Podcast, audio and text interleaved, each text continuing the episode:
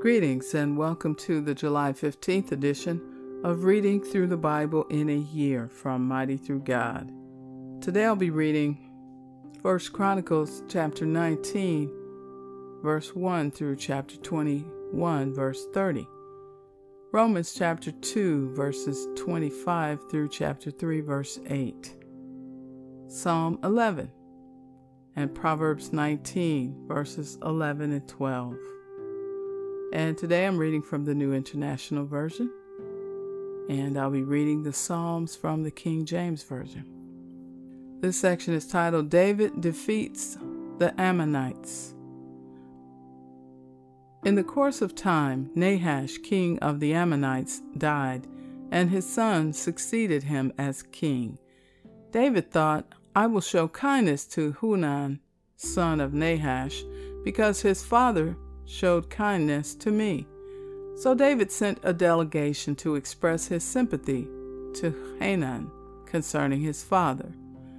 When David's envoys came to Hanun in the land of the Ammonites to express sympathy to him, the Ammonite commanders said to Hanun, Do you think David is honoring your father by sending envoys to you to express sympathy?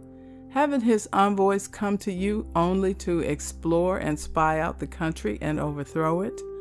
So Hanun seized David's envoys, shaved them, cut off their garments at the buttocks, and sent them away. When someone came and told David about the men, he sent messengers to meet them, for they were greatly humiliated. The king said, Stay at Jericho till your beards have grown, and then come back. Then the Ammonites realized that they had become obnoxious to David.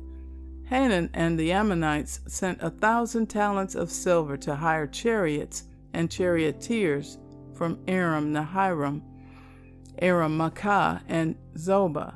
They hired 32,000 chariots and charioteers, as well as the king of Maacah with his troops, who came and camped near Medeba while the Ammonites were mustered from their towns and moved out for battle. On hearing this, David sent Joab out with the entire army of fighting men. The Ammonites came out and drew up in battle formation at the entrance to their city, while the kings who had come were by themselves in the open country.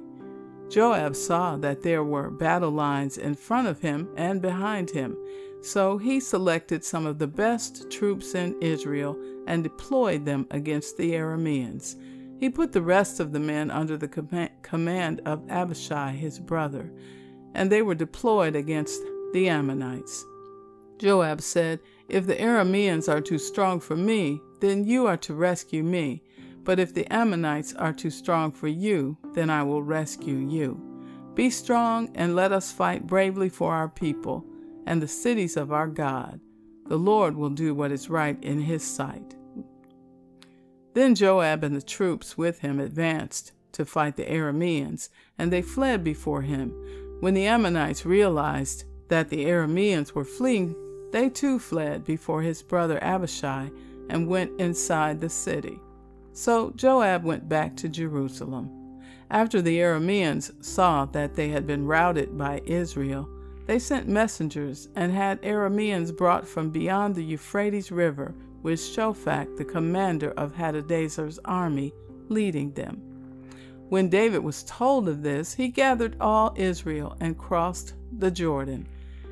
He advanced against them and formed his battle lines opposite them. David formed his lines to meet the Arameans in battle, and they fought against him. But they fled before Israel, and David killed 7,000 of their charioteers and 40,000 of their foot soldiers. He also killed Shophak, the commander of their army. When the vassals of Hadadezer saw that they had been routed by Israel, they made peace with David and became subject to him. So the Arameans were not willing to help the Ammonites anymore. Chapter 20 in the spring, at the time when kings go off to war, Joab led out the armed forces. He laid waste the land of the Ammonites and went to Rabbah and besieged it, but David remained in Jerusalem. Joab attacked Rabbah and left it in ruins.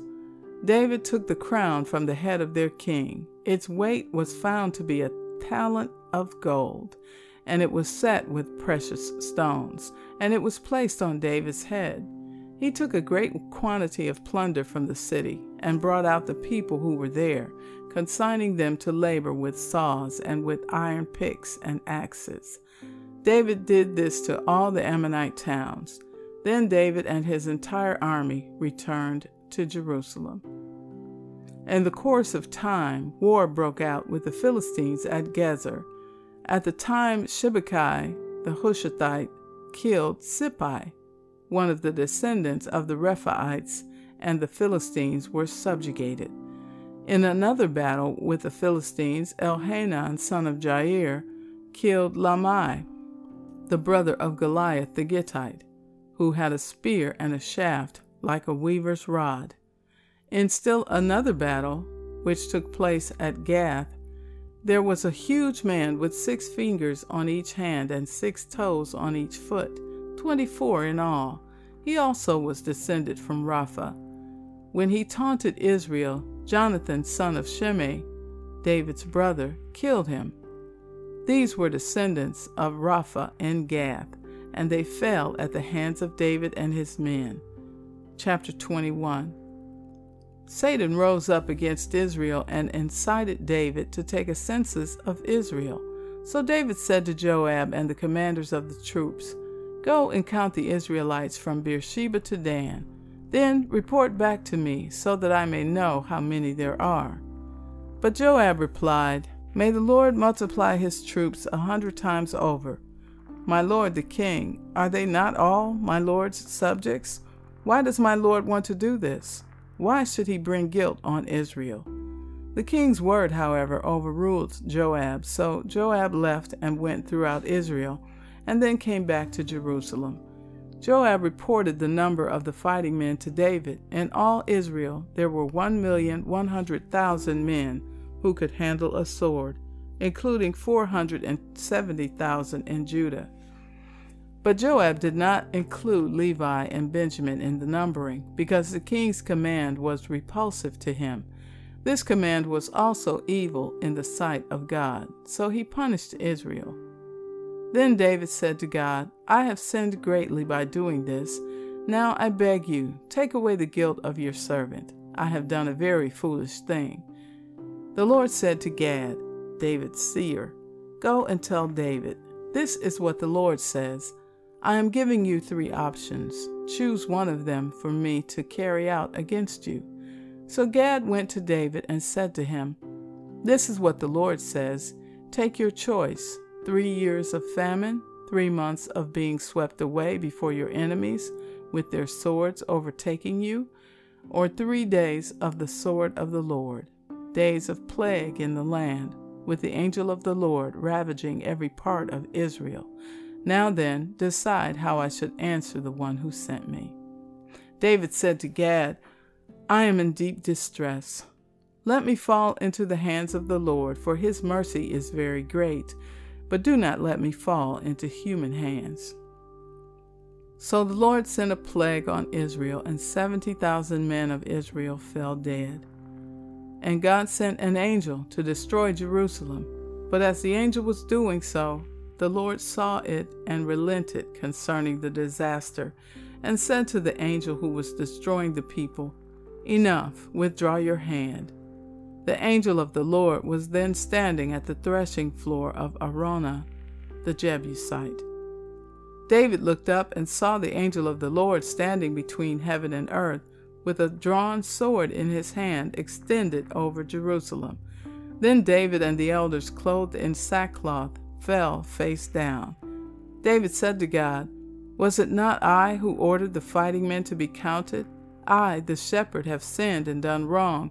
These are but sheep. What have they done? Lord my God, let your hand fall on me and my family, but do not let this plague remain on your people. Then the angel of the Lord ordered Gad to tell David to go up and build an altar to the Lord on the threshing floor of Araunah the Jebusite. So David went up in obedience to the word that, that Gad had spoken in the name of the Lord. While Araunah was threshing wheat, he turned and saw the angel. His four sons, who were with him, hid themselves. Then David approached, and when Araunah looked and saw him, he left the threshing floor and bowed down before David with his face to the ground. David said to him, Let me have the site of your threshing floor, so I can build an altar to the Lord, that the plague on the people may be stopped. Sell it to me at full price. Araunah said to David, Take it, let my lord the king do whatever pleases him. Look, I will give the oxen for the burnt offerings, the threshing sledges for the wood, and the wheat for the grain offering. I will give all this. But King David replied to Araunah, No, I insist on paying the full price. I will not take for the Lord what is yours, or sacrifice a burnt offering that costs me nothing. So David paid Araunah 600 shekels of gold for the site. David built an altar to the Lord there and sacrificed burnt offerings and fellowship offerings. He called on the Lord, and the Lord answered him with fire from heaven on the altar of burnt offering. Then the Lord spoke to the angel, and he put his sword back in its sheath. At that time, when David saw that the Lord had answered him on the threshing floor of Araunah the Jebusite, he offered sacrifices there. The tabernacle of the Lord, which Moses had made in the wilderness, and the altar of burnt offering were at that time on the high place at Gibeon. But David could not go before it to inquire of God, because he was afraid of the sword of the angel of the Lord. Romans 2, beginning with verse 25. Circumcision has value if you observe the law, but if you break the law, you have become as though you had not been circumcised. So then, if those who are not circumcised keep the law's requirements, will they not be regarded as though they were circumcised? The one who is circumcised physically and yet obeys the law will condemn you, who, even though you have the written code and circumcision, are a lawbreaker. A person is not a Jew who is one only outwardly, nor is circumcision merely outward and physical. No, a person is a Jew who is one inwardly, and circumcision is circumcision of the heart, by the Spirit, not by the written code. Such a person's praise is not from other people, but from God. Chapter 3 what advantage, then, is there in being a Jew, or what value is there in circumcision? Much in every way. First of all, the Jews have been entrusted with the very words of God. What if some were unfaithful? Will their unfaithfulness nullify God's faithfulness? Not at all. Let God be true and every human being a liar, as it is written, so that you may be proved right when you speak and prevail when you judge. But if our unrighteousness brings out God's righteousness more clearly, what shall we say? That God is unjust in bringing his wrath on us? I am using a human argument. Certainly not. If that were so, how could God judge the world? Someone might argue if my falsehood enhances God's truthfulness and so increases his glory, why am I still condemned as a sinner? Why not say, as some slanderously claim, that we say, Let us do evil that good may result? Their condemnation is just. Psalm 11 In the Lord I put my trust. How say ye to my soul, Flee as a bird to your mountain? For lo, the wicked bend their bow they make ready their arrow upon the string, that they may privily shoot at the upright in heart. If the foundations be destroyed, what can the righteous do? The Lord is in his holy temple. The Lord's throne is in heaven. His eyes behold, his eyelids try the children of men. The Lord trieth the righteous, but the wicked and him that loveth violence his soul hateth. Upon the wicked he shall rain snares, fire and brimstone, and an horrible tempest. This shall be the portion of their cup. For the righteous Lord loveth righteousness, his countenance doth behold the upright. Proverbs 19, verses 10 through 12. Is it not fitting for a fool to live in luxury? How much worse for a slave to rule over princes? A person's wisdom yields patience. It is to one's glory to overlook an offense. A king's rage is like the roar of a lion, but his favor is like dew on the grass. And so concludes the reading for July 15th. Be blessed.